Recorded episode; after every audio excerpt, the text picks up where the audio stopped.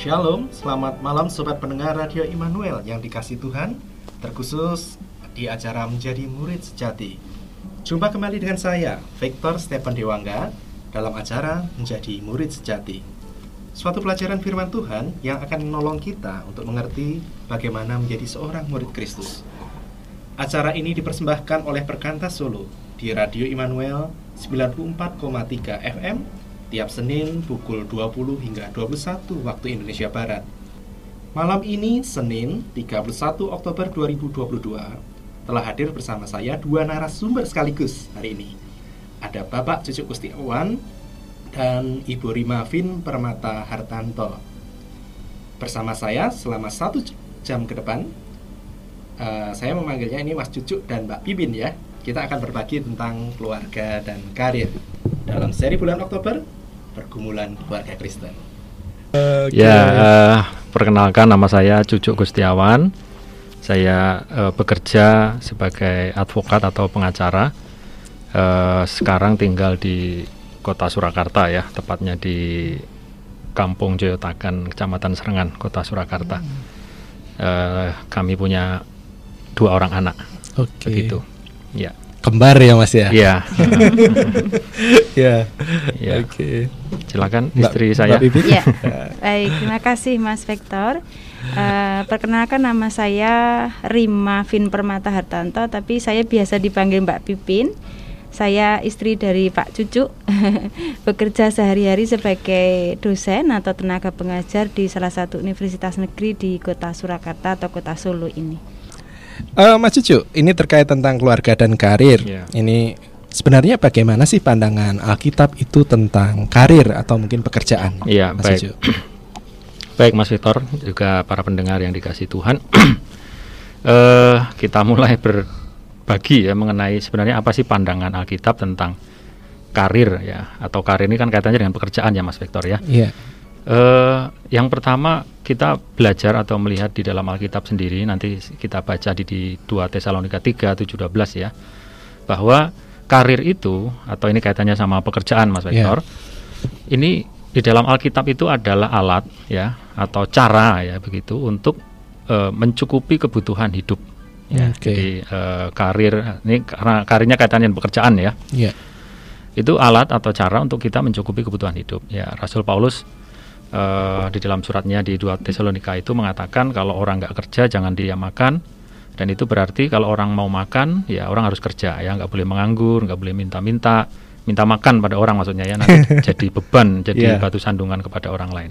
Nah saya mengajak di uh, para pendengar membuka di dua Tesalonika 3 ayat 7 sampai 12 ya. Ini ini menarik sekali ya surat Rasul Paulus kepada jemaat Tesalonika. Dia memberi nasihat yang Sangat bagus ya. Sebab kamu sendiri tahu bagaimana kamu harus mengikuti teladan kami. Ya, kami ini Rasul Paulus dan ya. uh, tim pelayanannya. Karena ini kata-kata Paulus menarik sekali ya. Kami tidak lalai bekerja di antara kamu dan tidak makan roti orang dengan percuma. Maksudnya dengan gratisan gitu ya, dengan minta-minta. Tapi kami berusaha berjerih payah siang malam ya supaya jangan kami menjadi beban bagi siapa pun di antara kamu, di antara jemaat Tesalonika ini maksudnya. Bukan karena kami nggak berantu itu, melainkan karena kami mau menjadikan diri kami teladan bagi kamu, supaya kamu ikuti. Sebab juga waktu kami berada di antara kamu, kami memberi peringatan ini kepada kamu. Jika seorang tidak mau bekerja, janganlah ia makan.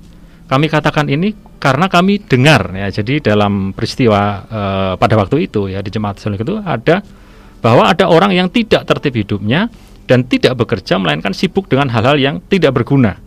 Ya, hmm, jadi nampaknya ya. di antara jemaat ini ada orang yang apa namanya Eh, nggak e, bertanggung jawab, nggak bekerja, ya menjadi beban bagi mungkin orang lain ya. Nah dikatakan ayat 12 ini orang-orang yang demikian kami peringati dan nasihati dalam Tuhan Yesus Yesus Kristus supaya mereka tetap tenang melakukan pekerjaannya dan dengan demikian makan makanannya sendiri. Nah jadi Alkitab mencatat bahwa e, kalau kita berkarir ya konteksnya ini bekerja karena itu yang paling mendasar adalah untuk mencukupi kebutuhan hidup. Ya supaya kita bisa makan. Jadi eh, apa namanya mau tidak mau orang yang sudah usia produktif harus ya harus bekerja, tidak boleh nganggur ini dikatakan di sini nggak tertib hidupnya, sibuk dengan hal-hal yang nggak nggak berguna gitu ya, malah jadi beban. Nah itu nah, berikutnya uh, bagaimana pandangan Alkitab? Uh, mungkin bisa diteruskan oleh asisten istri saya. Silakan. Iya baik. Uh, mengapa kita bekerja ya atau kemudian dalam pekerjaan itu kita membangun karir karena uh, melalui bekerja uh, manusia itu berada pada hakikat sebagai manusia. Artinya uh, di dalam kita bekerja uh, kita kan diberi karunia ya, uh, kemudian juga diberi talenta, memiliki passion tertentu.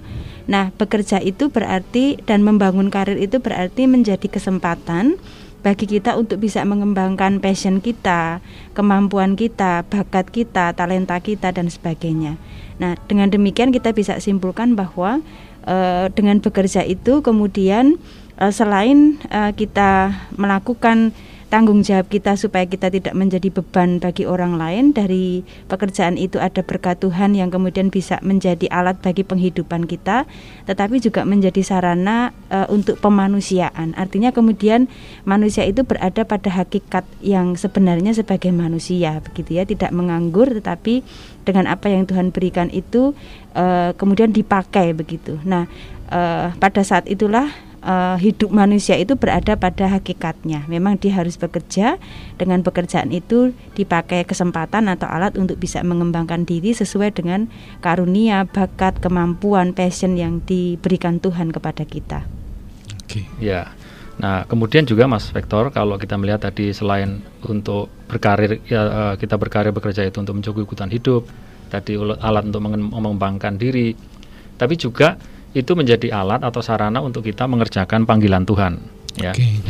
Uh, eh, juga Rasul Paulus kalau kita meneladani uh, Rasul Paulus itu dia bekerja, pekerjaannya membuat tenda dan hasilnya dipakai untuk mendukung atau menopang pelayanannya ya pelayanan penginjilan dan pemuritan yang dia lakukan. Coba kita lihat di kisah Rasul 18 ayat 1 sampai 5 ya, kisah para rasul 18 ayat 1 sampai 5. Kemudian Paulus meninggalkan Athena lalu pergi ke Korintus. Di Korintus ia berjumpa dengan seorang Yahudi bernama Aquila yang berasal dari Pontus. Ia baru datang dari Italia dengan Priscilla istrinya. Nah, jadi Aquila dan is, uh, Priscilla ini suami istri. Uh, saya teruskan karena Kaisar Claudius telah memerintahkan supaya semua orang Yahudi meninggalkan Roma. Jadi pada waktu itu Kaisar Claudius menyuruh semua orang Yahudi itu keluar dari Roma. Lalu termasuk ada namanya uh, Aquila dan Priscilla ini suami istri ya. Kemudian dikatakan Paulus singgah ke rumah mereka, ya, ke rumahnya si Aquila, uh, Aquila dan Priscilla, ini. Ya. Dan karena mereka melakukan pekerjaan yang sama, jadi mereka ini Aquila dan Priscilla dan Rasul Paulus ini melakukan pekerjaan sama, ia tinggal bersama dengan mereka. Jadi nginep numpang di rumah Aquila dan Priscilla itu di uh, Korintus itu. Mereka bekerja bersama-sama. Jadi malah kolaborasi ini, Mas. kerja bersama-sama ya, kerja bareng begitu. Karena mereka sama-sama tukang kemah jadi okay. Aquila Priscilla ini suami istri berkarir ini ya, yeah. berkarir bekerja sebagai seorang tukang kemah, termasuk Rasul Paulus. Mereka bekerja bersama-sama sebagai tukang kemah dan setiap hari Sabat. Nah ini yang menarik. Paulus berbicara dalam rumah ibadat dan berusaha meyakinkan orang-orang Yahudi dan orang Yunani. Ketika Silas dan Timotius datang dari Makedonia, Paulus dengan sepenuhnya dapat memberitakan firman, di mana ia memberi kesaksian kepada orang Yahudi bahwa Yesus adalah Mesias saya belajar dari dua uh, apa namanya uh, fakta yang dicatat dalam kisah Rasul Paulus ini. Paulus bekerja ya dan tadi kolaborasi lah yeah. dengan Aquila Priscilla yang juga sama-sama membuat tenda.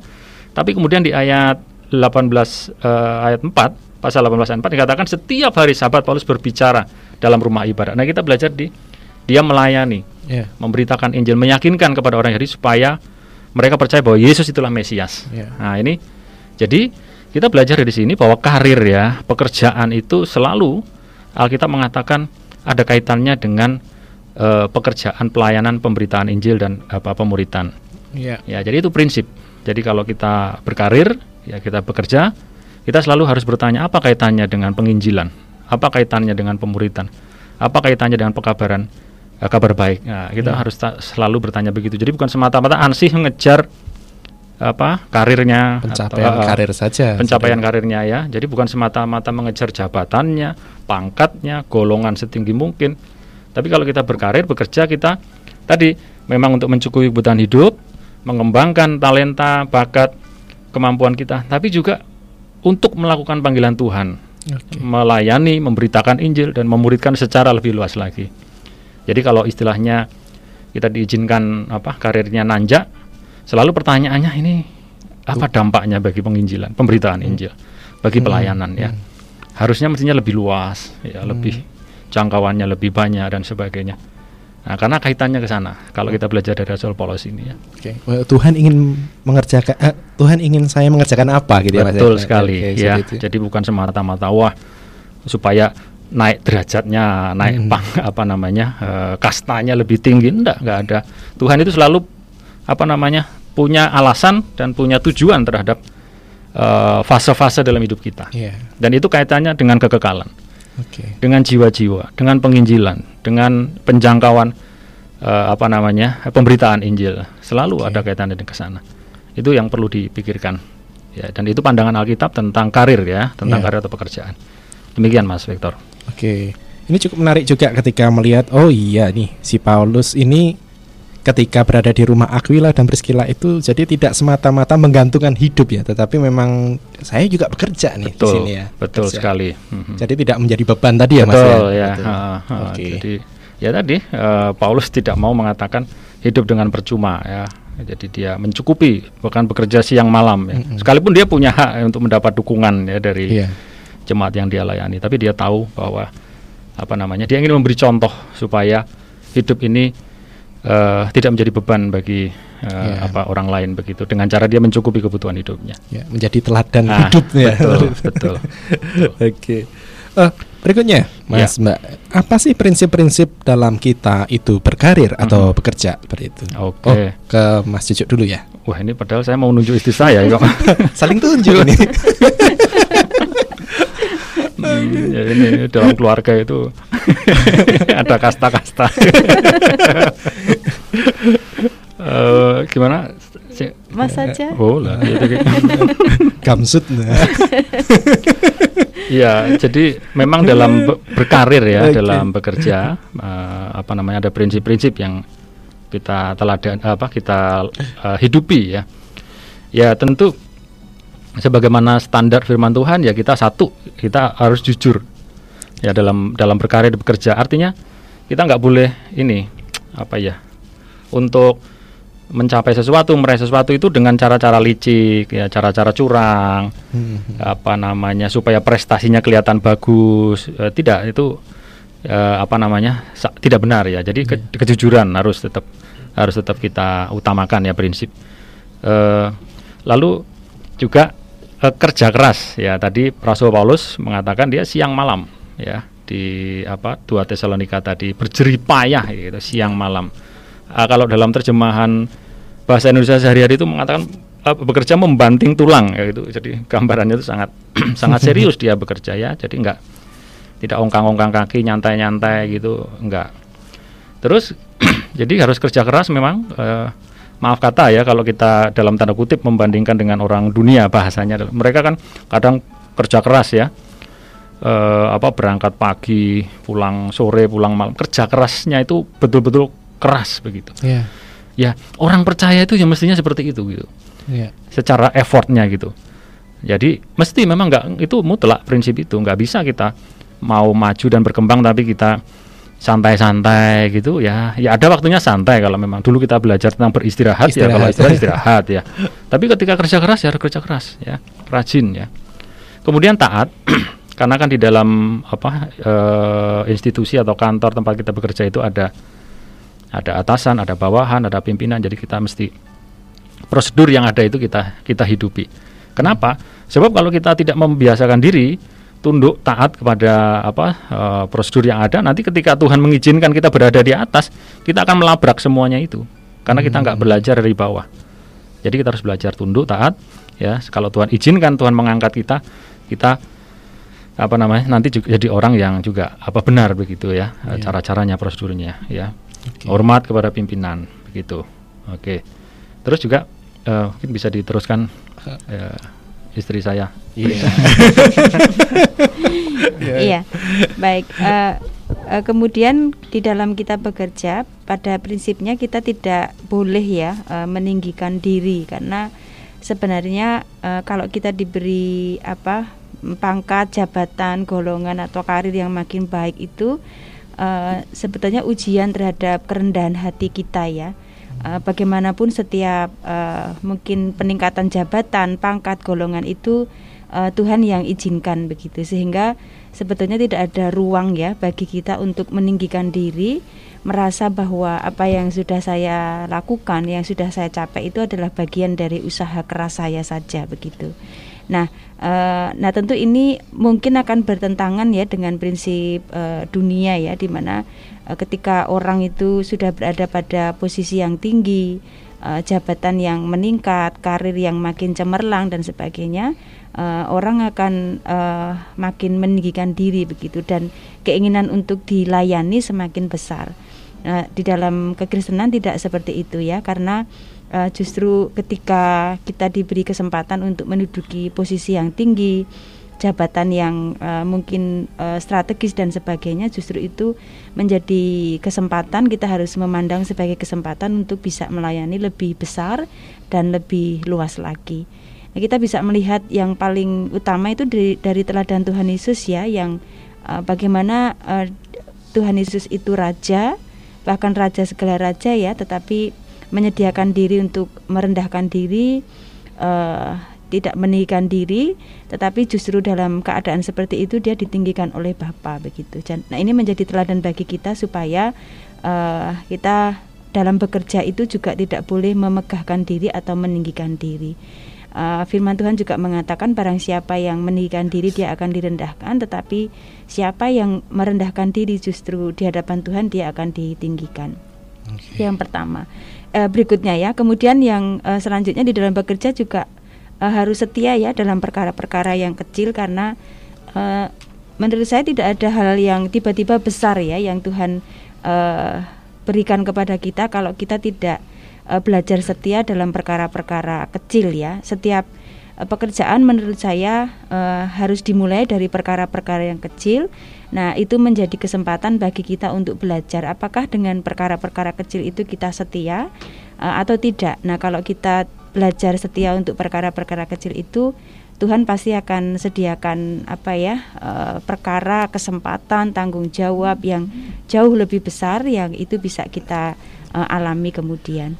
Uh, jadi di dalam kita bekerja berarti yang penting itu fokusnya bukan uh, bagaimana kita mengejar ya karir atau jabatan atau pangkat atau golongan tetapi uh, kerjakan saja apa yang uh, di depan kita dengan setia uh, tentang apakah kemudian orang meninggikan diri uh, kita atau atau apa namanya merendahkan itu sebetulnya bukan urusan kita itu adalah urusan Tuhan.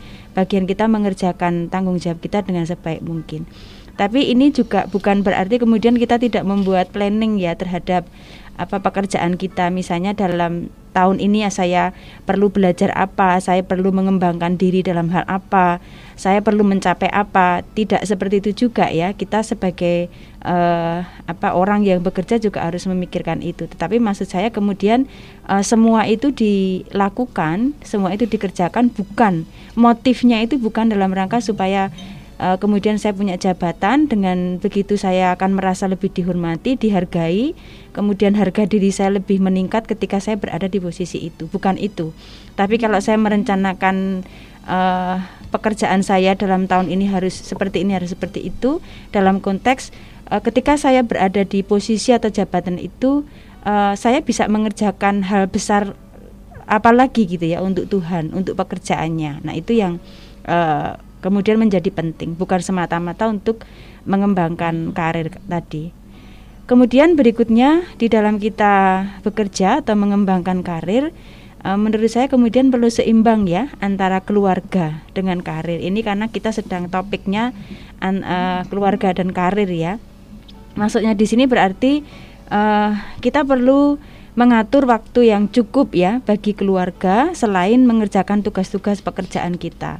Kalau kita belajar ketuhanan Kristus uh, tentang prioritas itu ya, kan nomor satu Tuhan, kemudian keluarga, pekerjaan, pelayanan dan seterusnya. Jadi uh, dua-duanya sebetulnya adalah prioritas, tetapi dalam konteks ini uh, kita perlu tetap harus berada dalam prioritas yang benar. Jangan sampai pekerjaan itu kemudian membuat misalnya kalau saya sebagai istri peran dan tanggung jawab saya di dalam keluarga kemudian terbengkalai. Uh, anak-anak terlantar, suami tidak dilayani dengan baik. Nah, itu menjadi uh, persoalan nanti ya. Bisa menimbulkan konflik dan sebagainya. Nah, jadi harus ada keseimbangan antara pekerjaan dan uh, keluarga itu. Dan prioritas tentu uh, dalam hal ini keluarga ya yang harus diutamakan. Ya, demikian Mas Victor tambahan dari saya. Oke, berarti memang Tuhan aja memberi teladan supaya rendah hati ya. ya. Siapa kita gitu ya. Tiba-tiba kita meninggikan diri ya. Betul. ya. Tuhan ya. aja memberi teladan rendah hati. Mm -hmm. Terus kita juga hari ini belajar bahwa oh iya ternyata tetap harus setia dalam perkara-perkara kecil. Mm-hmm. Terus seimbang ya dalam keluarga dan karir. Ini contoh yang bagus ini. Tadi Mbak Mbak Pipin tadi ya. Yeah. Oke. Okay. Uh, eh, satu lagi Mas. Ini sebelum kita nanti memasuki jeda ya. Yeah. Uh, dari pengalaman Mas Cucu dan Mbak Pipin untuk menjalani ini tentu tidak mudah ya. Nah, untuk bisa seimbang ya antara keluarga dan karir uh, apa yang dikerjakan atau bermula dari pemikiran apa ya Mas Jojo dan Mbak Pipin ini berangkat seperti itu? Ya, baik. Jadi uh, da kalau dari pengalaman kami, uh, jadi begini Mas Victor tadi saya mengatakan di, di apa di awal kan pekerjaan sebagai pengacara ya atau advokat. Nah saya sebelum menjadi advokat atau pengacara kan uh, apa ada di arus utama pelayanan dulu ya sebagai yeah. full time staff di pelayanan perkantas dulu di apa pelayanan mahasiswa. Nah, kemudian uh, istri uh, apa bekerja sebagai dosen yang juga berhubungan dengan mahasiswa. Begitu pada waktu itu dunia kami, dunia uh, pelayanan kami, juga pekerjaan kami adalah dan ka, mungkin bahasanya karirnya itu di, yeah. di di dunia mahasiswa begitu. Nah, kemudian setelah uh, saya 10 tahun dalam pelayanan ya 10 tahun lebih lah. Kemudian dalam pergumulan itu singkat cerita apa namanya uh, cukup begitu kemudian uh, saya memikirkan apalagi ini ya ke depan yang yang Tuhan mau bagi saya untuk saya lakukan begitu. Nah, dalam pergumulan itu karena uh, latar belakang saya kan pendidikannya hukum Mas iya, Vektor ya. ya. Saya jadi kuliahnya hukum, kemudian saya dulu ikut pendidikan uh, apa namanya? Uh, profesi advokat dan sebagainya. Akhirnya kami memikirkan dan juga dalam tanda kutip bahasanya kebetulan istri kan juga latar belakangnya hukum ya. ya sama sama-sama uh, bergerak atau uh, berkecimpung dan belajar di bidang hukum. Nah, kemudian kami memikirkan apa yang bisa kami lakukan ya. Tadi bahasanya pekerjaan untuk mencukupi kebutuhan hidup, tapi juga dalam tanda kutip mungkin karir apa yang akan kami dalam tanda kutip uh, apa uh, bahasanya mungkin bangun begitu. Yeah. Tapi juga kaitan apa yang bisa kemudian Tuhan lakukan melalui pekerjaan itu dalam rangka kami melayani, menolong orang dan sebagainya. Nah, singkat cerita kemudian kami berpikir uh, apa tidak lagi di dunia mahasiswa tetapi menjangkau masyarakat, membantu masyarakat yang khususnya punya masalah hukum yang dari kelompok atau uh, golongan yang tidak mampu begitu okay. ya dengan dengan apa keterampilan yang kami punya, keilmuan yang kami punya. Tentu bukan hanya membantu masalah hukumnya, ini menjadi pintu masuk supaya kami bisa berbagi Injil, okay. berbagi kabar baik mendoakan, melayani. Nah, itu tadi kaitannya dengan penginjilannya itu. Ya. Hanya hanya bedanya kalau dulu di mahasiswa bahasanya itu langsung tembak langsung untuk pemberitaan Injil. Nah, ini pakai pendekatan uh, apa? Uh, bantuan hukum dan sebagainya tadi. Ya. Ujungnya adalah tetap bagaimana menjangkau jiwa-jiwa mereka itu. Okay. Nah, kemudian singkat cerita uh, dengan pergumulan dengan beberapa teman alumni juga. Nah, kami apa namanya uh, bersama-sama mendirikan uh, yayasan lembaga bantuan hukum yang diperuntukkan bagi masyarakat yang tidak mampu. Okay. Ya, jadi itu uh, apa uh, pergumulan kami tentang pekerjaan ya kalau bisa diistilahkan karir ya itu yeah. Iya. uh, karir tapi ya di sini juga nggak ada pangkatnya sih ya nggak ada yeah. mm -mm.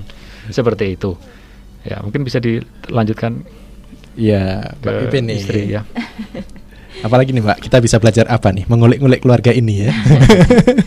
iya, jadi uh, prinsipnya mungkin kalau dilihat dari sisi pekerjaan ya, pekerjaan kan uh, berbeda ya. Satu advokat, saya uh, di kampus begitu mengajar. Tapi uh, sebenarnya kami punya panggilan yang sama ya, panggilan yang sama yaitu bagaimana dengan uh, keilmuan dengan apa yang sudah Tuhan berikan, passion kami, hati kami untuk jiwa-jiwa itu kemudian kami uh, bekerja bersama begitu. Nah, tentu saja nanti kemudian uh, dalam tanggung jawab saya di kampus dengan keilmuan yang saya miliki, kami bisa saling bekerja sama begitu. Uh, kemudian dalam uh, pengalaman kami uh, karena punya panggilan hidup yang sama, kemudian secara praktis dalam kami menjalani apa ya uh, panggilan ini uh, teknisnya misalnya kami saling terbuka ya tentang pekerjaan kami masing-masing. Artinya uh, saya menceritakan apa yang saya kerjakan, kesempatan-kesempatan uh, apa yang Tuhan bukakan, kemudian kesulitan-kesulitan yang saya hadapi, tantangan-tantangan yang harus saya jalani dan sebagainya itu saya ceritakan semua kepada suami. Suami tahu uh, sehingga kemudian uh, tidak ada yang ditutupi ya semuanya saya buka demikian juga dengan suami ya uh, ini sedang menangani kasus apa uh, kemudian posisinya seperti apa apa yang bisa dijangkau dari kasus ini uh, dan sebagainya. Nah kami saling terbuka. Uh, tujuannya adalah supaya uh, kami berada dalam arus yang sama ya di dalam pekerjaan itu. Masing-masing tidak kemudian jalan sendiri-sendiri begitu tetapi uh, saling menjagai dengan saling berbagi itu. Dan kemudian yang jelas kami bisa saling mendukung yang pasti di dalam doa. Saling menjagai di dalam doa sehingga tadi masing-masing tidak apa namanya kemudian jalan sendiri-sendiri karena kalau kita mau mikir dalam tanda petik dunia ya kesempatan itu kan luas sekali ya Mas iya. Victor. Yeah. Mungkin kalau kita nggak mau ngerem, nggak melihat ini apa kaitannya dengan uh, apa kerajaan Allah gitu, semuanya diikuti gitu ya, yeah. semuanya diterima semuanya diiyani begitu. Tanpa berpikir terlebih dahulu ini kaitannya apa dengan pekerjaan Kristus? Ini apa hubungannya dengan uh, supaya orang bisa makin mendengar Injil supaya orang makin bisa dilayani supaya orang miskin makin banyak yang tertolong dan sebagainya? Uh, kita tidak tidak uh, hati, kalau tidak hati-hati kita bisa tergelincir di situ. Nah maka kita perlu tadi saling terbuka satu dengan yang lain sehingga uh, apa namanya uh, tidak ada yang apa ya uh, jalan masing-masing begitu. Kemudian uh, tadi kemudian praktisnya uh, berdoa ya bersama untuk pergumulan karir atau pekerjaan kami punya waktu-waktu khusus misalnya untuk uh, berdoa di dalam pekerjaan kami. Uh, setiap kasus misalnya yang ditangani oleh uh, Mas Cucu kami bawa di dalam doa kami uh, berharap lewat kasus itu keadilan bisa ditegakkan, kebenaran bisa dinyatakan, kemudian juga orang bisa melihat Tuhan di dalam kasus itu begitu. Jadi kehadiran kasus itu bisa menyelesaikan, orang bisa melihat Tuhan dalam uh, kasus itu. Kemudian juga saya didoakan juga ya tentu ya supaya dalam pekerjaan saya saya bisa makin banyak misalnya ketemu mahasiswa bukan hanya sekedar mengajar menyampaikan pengetahuan tapi menjadi kesempatan bagaimana me menyampaikan nilai-nilai yang benar tentang kehidupan dan sebagainya. Itu yang uh, kami lakukan berdoa bersama. Kemudian yang praktis berikutnya adalah tentu uh, perlu mengatur waktu ya supaya tetap bisa bersama-sama dengan keluarga. Kalau dalam hidup kami bersama, yang paling utama adalah eh, waktu-waktu uh, untuk ibadah bersama. Uh, misalnya kalau setiap malam kami punya kesempatan untuk uh, membaca Alkitab, kemudian menghafal ayat, lalu berdoa bersama uh, itu hampir ya setiap malam ya kami lakukan seperti itu. Kemudian ada waktu-waktu tertentu di mana apa mengusahakan sekali tidak pegang HP tapi ya ngobrol apa pun dengan anak-anak dengan suami begitu. Supaya ada kesempatan bersama tidak melulu anak-anak melihat mungkin ibunya di depan laptop bapaknya di depan laptop begitu ya. Atau yeah. bapaknya bersidang ke mana ibunya di kampus dan sebagainya Kemudian juga punya waktu-waktu bersama yang ya memang itu disediakan untuk uh, keluar dari rumah, uh, pergi bersama. Uh, kalau kami punya kebiasaan camping Mas Victor karena oh, ini yeah. suka alam ya. Mungkin pergi keluar bersama begitu untuk ya sekaligus jadi kesempatan ya untuk uh, belajar uh, firman di situ kemudian apa namanya ya bersama aja begitu masak makan bersama dan sebagainya itu menjadi kesempatan juga sekaligus supaya bagi kami anak-anak tahu ya apa yang dikerjakan oleh bapak ibunya, uh, bahkan anak-anak uh, melihat apa yang dikerjakan dan uh, kami mulai juga menceritakan ya panggilan keluarga itu kepada anak-anak dan anak-anak melihat apa yang dikerjakan orang tuanya.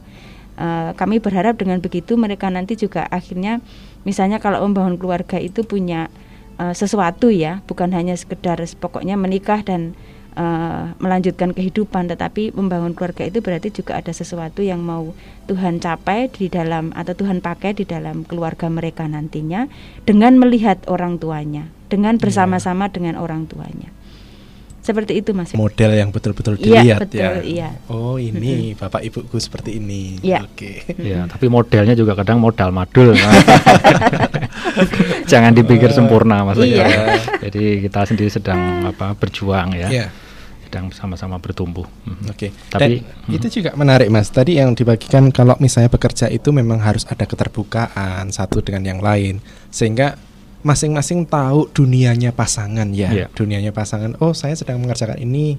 Mama sedang mengerjakan apa? Apa? Papa sedang mengerjakan apa? Yeah. Dan hari-hari ini memang kita akan menjumpai orang-orang yang sepertinya pasangan tapi sudah sibuk dengan dunianya masing-masing Dunia, iya. sehingga ya aku mengerjakan bagianku mm-hmm. aku bekerja aku juga begitu kamu nggak perlu tahu banyak deh pokoknya aku menghasilkan yeah. nah itu yang ngeri ya sekarang yeah, masih gitu ya. betul. ya hmm, karena dunia ini kan makin sibuk ya. yeah. tapi sekalipun dunia sibuk kita tidak boleh uh, apa namanya terbawa arus dunia yang sibuk itu karena yang mengaturkan hidup kita apa kita yang mengatur hidup kita bukan dunia ini yeah, ya betul. itu itu prinsipnya oke okay. uh, eh, Mas Cucu ini Iya. Ini menarik juga nih. Hmm. Saya berpikir siapa toh yang harusnya berkarir? Hmm. Okay. Suami, istri, atau keduanya? Hmm. Mana yang lebih baik? Ya, baik. Betul, Mas Victor. Jadi uh, sebenarnya siapa sih yang harus berkarir ya? Uh, karir dan bekerja tadi suami atau istri atau dua-duanya? Uh, apa alasannya masing-masing? Nah, kita kalau menjawab ini kita coba uh, review atau flashback ya kepada kitab di kitab kejadian itu kita familiar kan membaca uh, kisah bagaimana uh, apa namanya Tuhan mengatakan kepada Adam ya dalam uh, kisah itu dikatakan tidak baik kalau manusia itu seorang diri saja aku akan menjadikan seorang penolong ya yang sepadan dengan dia jadi waktu itu Adam masih sendirian uh, apa namanya mengelola taman itu ya kemudian mengolah, mengelola, merawat dan sebagainya untuk untuk apa uh, penghidupan bagi Adam pada waktu itu. Tapi Tuhan mengatakan, wah ini nggak baik nih kalau sendirian gitu. Lalu Tuhan menciptakan penolong yang sepadan. Nah, siapa penolong di situ? Kita tahu Hawa ya. Yeah. Nah, jadi dari sini uh, apa uh, kita melihat sebenarnya yang pertama kali ya, pertama kali ditugaskan atau diberi tanggung jawab untuk bekerja mengolah taman itu adalah Hawa Nah, kemudian Adam diberikan untuk menolong ya. Oh, maaf, maaf, Adam ya, Adam dulu ya. Adam. Ya, Adam. Nah, ini sudah ditolong oleh istri itu untuk yeah. untuk apa? Menjadi penolong. ya. ini contoh praktisnya seperti itu. yeah, yeah. Uh, jadi Adam lalu uh, apa nampaknya Adam ini nggak bisa nih kalau sendirian ya.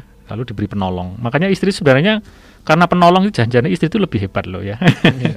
karena uh, dia menolong berarti kan penolong itu kan orang yang lebih ini ya lebih mampu lah begitu ya jadi apa uh, peran pertama oleh Adam untuk bekerja berkarir mengelola taman itu ya dipercaya kepadanya tapi kemudian istri uh, Hawa itu diberi untuk uh, menolong tadi ya uh, jadi siapa ya tentu yang utama yang pokok suami yang utama. Makanya kalau dalam konteks sekarang ini ya tulang punggung itu kan ya suami ya yeah. untuk mencari nafkah, bekerja, eh, penghidupan keluarga dan sebagainya dan ya tentu kemudian karirnya menanjak itu kan eh, secara umum itu prinsipnya suami. Nah istri itu menolong, eh, mensupport, ya eh, membantu, ya tapi tulang punggungnya tetap eh, suami. Nah kalau apa namanya dua-duanya bagaimana tidak masalah ya tidak masalah asalkan uh, peran sua, uh, peran suami peran peran Adam tadi itu jangan sampai tidak ada ya jangan sampai tidak melakukan apa-apa nah itu yang yang salah yang tidak boleh ya nah, jadi terbalik ini tulang punggungnya malah si Adam atau si istri kan nggak nggak benar juga kalau seperti Iya. itu ya yang banting tulang eh, yang peras keringat siang malam eh, ah, si Adam atau perempuan Hawa. Ya. Eh, iya Hawa- Hawa. perempuan Hawa ya Eh, maaf maaf salah lagi Hmm, ini kalau nggak dibenerin sama istri nih Eh, si Hawa atau perempuan Hmm. ya kan nggak nggak pas gitu ya nggak pas kalau hanya dalam konteks tertentu kalau misalnya karena Hmm. si suami sakit atau karena ada keterbatasan tertentu nggak masalah ya tapi kalau itu menjadi anu apa namanya ya pola ya Iya. pola kemudian eh, eh, seperti itu dan seterusnya tanpa ada eh, perubahan ya itu sudah sudah nggak pas ya tidak Oke. tepat begitu eh, jadi siapa yang berkarir ya yang bekerja yang pokok utama ya tentu suami istri mendukung tapi kalau istri berka- sama-sama berkarir juga tidak masalah yang penting peran suami itu yang utama ya Oke. seperti itu ya kalau kita kembali pada prinsip firman Tuhan itu di Oke. dalam kejadian Eh, ya. Mas, ini Mas atau Mbak ya ini ya. Ini adalah satu perkara sensitif nih. Coba Mhm. ditanyakan gini ya, saya Ya. coba tanya. Bagaimana jika karir itu is- karirnya si istri itu lebih tinggi atau menanjak dibanding suami? Nah, ini yang- Suaminya biasa-biasa aja gitu ya. Ini lebih tepat dijawab istri saya ini karena karir istri saya lebih tinggi. Lebih cemerut gitu lebih ya. menanjak dibanding. Lebih menanjak. nah, ini eh, responnya seperti apa? Sikap hati yang tepat itu seperti apa? ya, silakan istri Oke. yang karirnya lebih.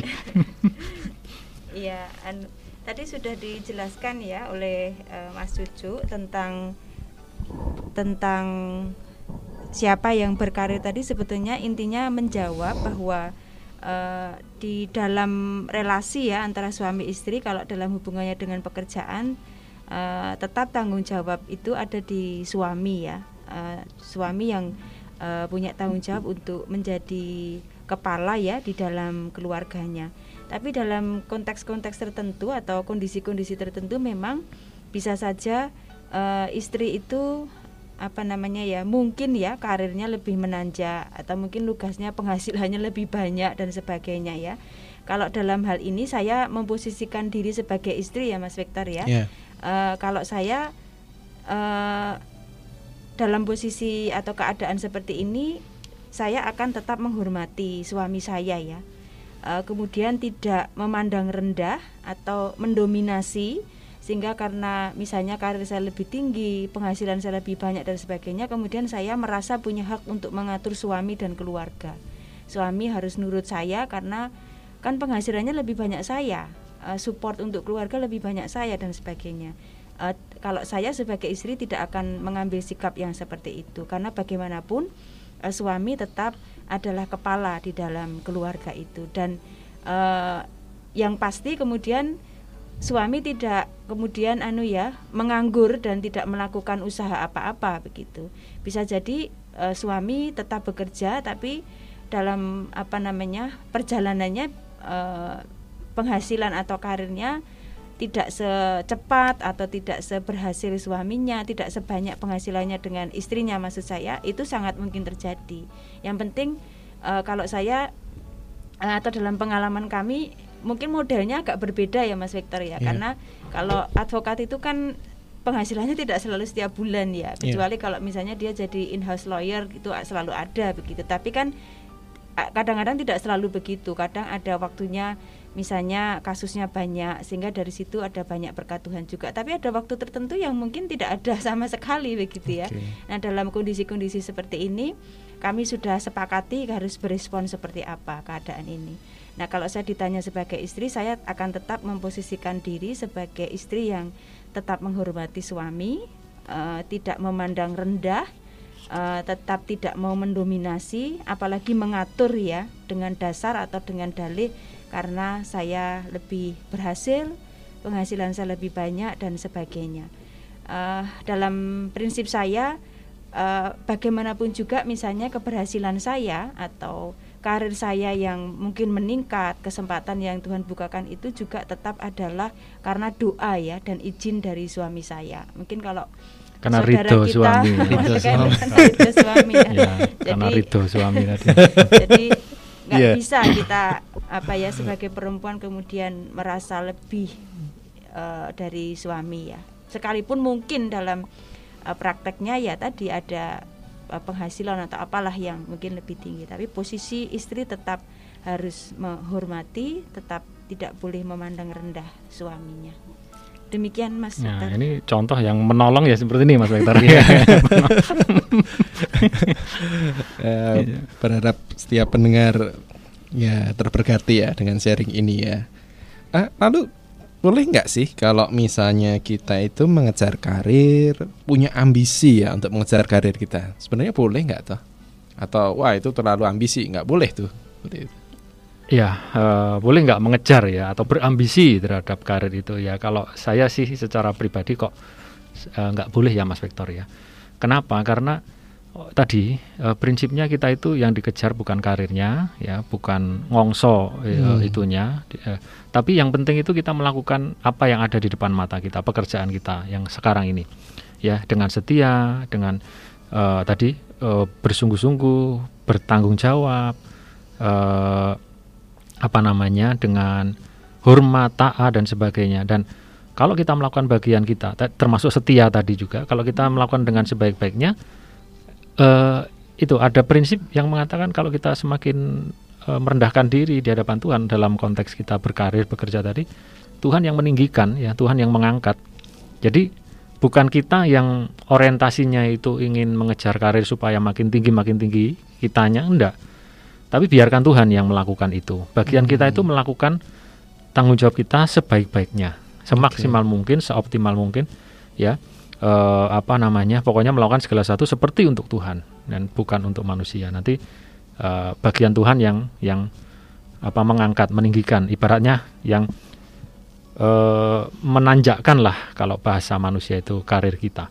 Ya, itu itu hati kita mesti begitu. Jadi bukan kita sendiri yang eh, ngongso ya ngongso karir tadi atau berambisi ambisius begitu ya Iya. bahkan sampai mungkin sikut sana sikut sini eh, lakukan yang curang ini itu dan sebagainya kan banyak ya termasuk Iya. Mas Vektor kan bekerja juga di dunia apa eh maksudnya di dunia nyata di Iya. di bidang uh, pendidikan yang sekarang kan kita melihat fenomena orang yang begitu ambisi sekali untuk mendapat jabatan tertentu, posisi tertentu kadang-kadang dengan cara-cara yang enggak nggak benar gitu. Hmm. Nah, kita tidak tidak seperti itu. Kita nggak ngongso, nggak mengejar karirnya. Kita mengejar bagaimana melakukan yang terbaik dari pekerjaan kita, karir kita itu dan biarkan Tuhan yang mengangkatnya, meninggikannya. Sebab peninggian itu dari Tuhan. Kalau kita yang meninggikan diri nanti satu saat malah kita yang dijatuhkan ya. Iya. di uh, digeletakkan nanti supaya menyadari bahwa uh, di tangan Tuhanlah peninggian itu bukan di tangan manusia. Oke. Gitu. Bagaimana sikap kita jika karir kita itu tampaknya di situ-situ saja Mas ya, mandek seperti itu ya Mas ya. Mhm. Oke, ini saya dulu nanti bisa dilanjutkan ya, istri saya ya. Jadi kadang-kadang juga kita di sisi udah anu apa bekerja berkarir sekian tapi kok mandek ya, mentok gitu. Enggak enggak maaf kata bahasanya orang munggah-munggah pangkat, jabatan, golongan dan sebagainya.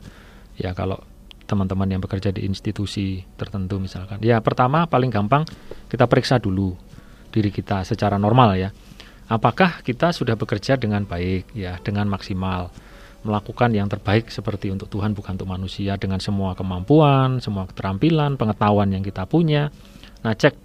Kalau kita mandeknya itu karena kita ya leda-lede ya kan, kita dilihat atasan kita apa namanya leha-leha, kokean alasan, ogah-ogahan dan sebagainya, ya itu wajar atau implikasi dari eh, perilaku kita sendiri gitu. Ya. Jadi jangan kemudian menyalahkan wah ini anu apa namanya kantorku ora beres misalkan.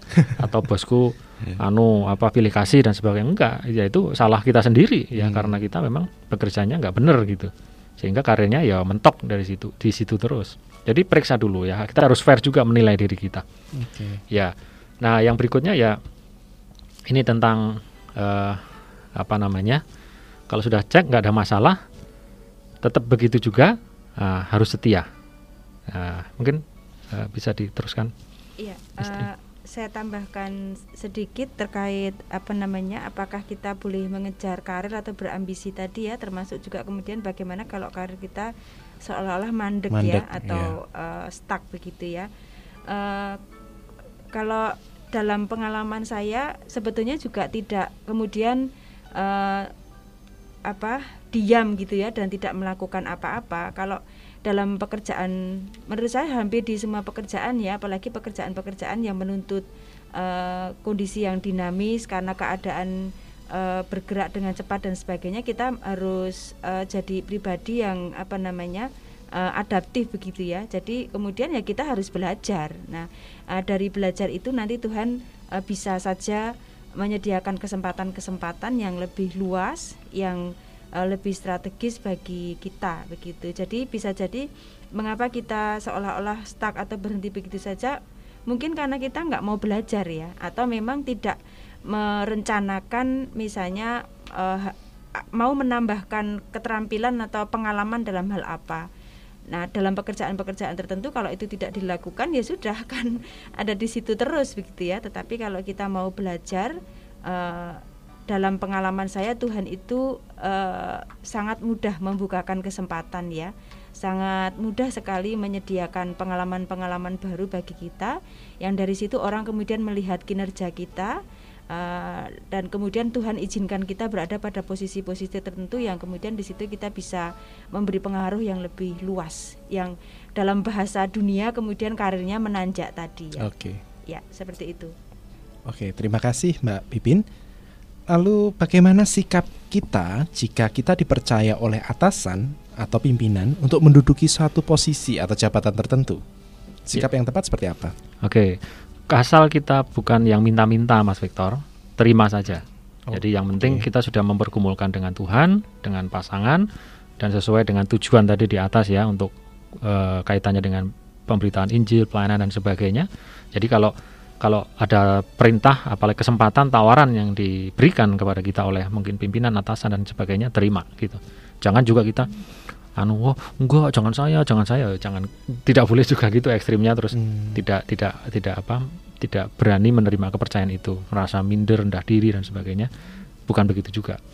Jadi setelah semua diperkumulkan asal bukan kita yang anu loh yang apa namanya minta-minta itu loh Mas Vektor ya. Oke. terima kalau itu kepercayaan dari pimpinan untuk kita menduduki posisi-posisi atau jabatan tertentu Oke. ya Eh, tadi yang dibagikan, sharing yang dibagikan tadi adalah karir dalam pekerjaan secara umum. ya Bagaimana kalau karirnya itu hamba Tuhan ya, misalnya karir dalam pelayanan, Iya. itu apa ada nggak? Apa Iya. ada mas yang Oke. seperti itu? Sebenarnya dalam pelayanan tidak ada karir ya dalam pelayanan gitu karena semuanya statusnya kan sama Mas Vektor sama-sama hamba Tuhan gitu kan Oke. bukan tuan. Cuman dalam praktek di organisasi pelayanan entah di gereja lembaga pelayanan kayak kita lah misalnya di Perkantas kan ada pimpinannya ada koordinatornya ada apa namanya ketuanya begitu. Bahkan di gereja misalnya ada pendeta senior ada pendeta muda. Nah cuman itu semua hanya perannya saja yang berbeda. Ya hatinya tetap sama yaitu hati hamba bukan bukan bukan tuan ya. Nah, makanya dinamakan hamba Tuhan. Nah jadi kalau misalkan seseorang eh, di dalam pelayanan dipercaya menjadi pimpinan pelayanan tertentu di gereja tertentu denominasi denominasi, denominasi. tertentu dan sebagainya. Ya itu sebagai tadi kepercayaan yang Tuhan berikan supaya pelayanannya menjadi lebih luas kepada lebih banyak orang supaya Injil diberitakan makin makin lebih lagi dan sebagainya. Tapi hatinya tetap hati hamba. Dan kalaupun tidak apa menduduki posisi itu jabatan itu juga nggak masalah. Begitu. Ya jadi eh, apa jadi memang realitanya ada struktur jabatan tertentu mungkin di dalam pelayanan tapi tetap hatinya harus hati hamba. Ya. Kalau sebaliknya tidak menduduki posisi-posisi seperti itu juga nggak masalah. Karena yang penting bagaimana melalui hidup kita atau hamba Tuhan tadi yang penting Injil diberitakan.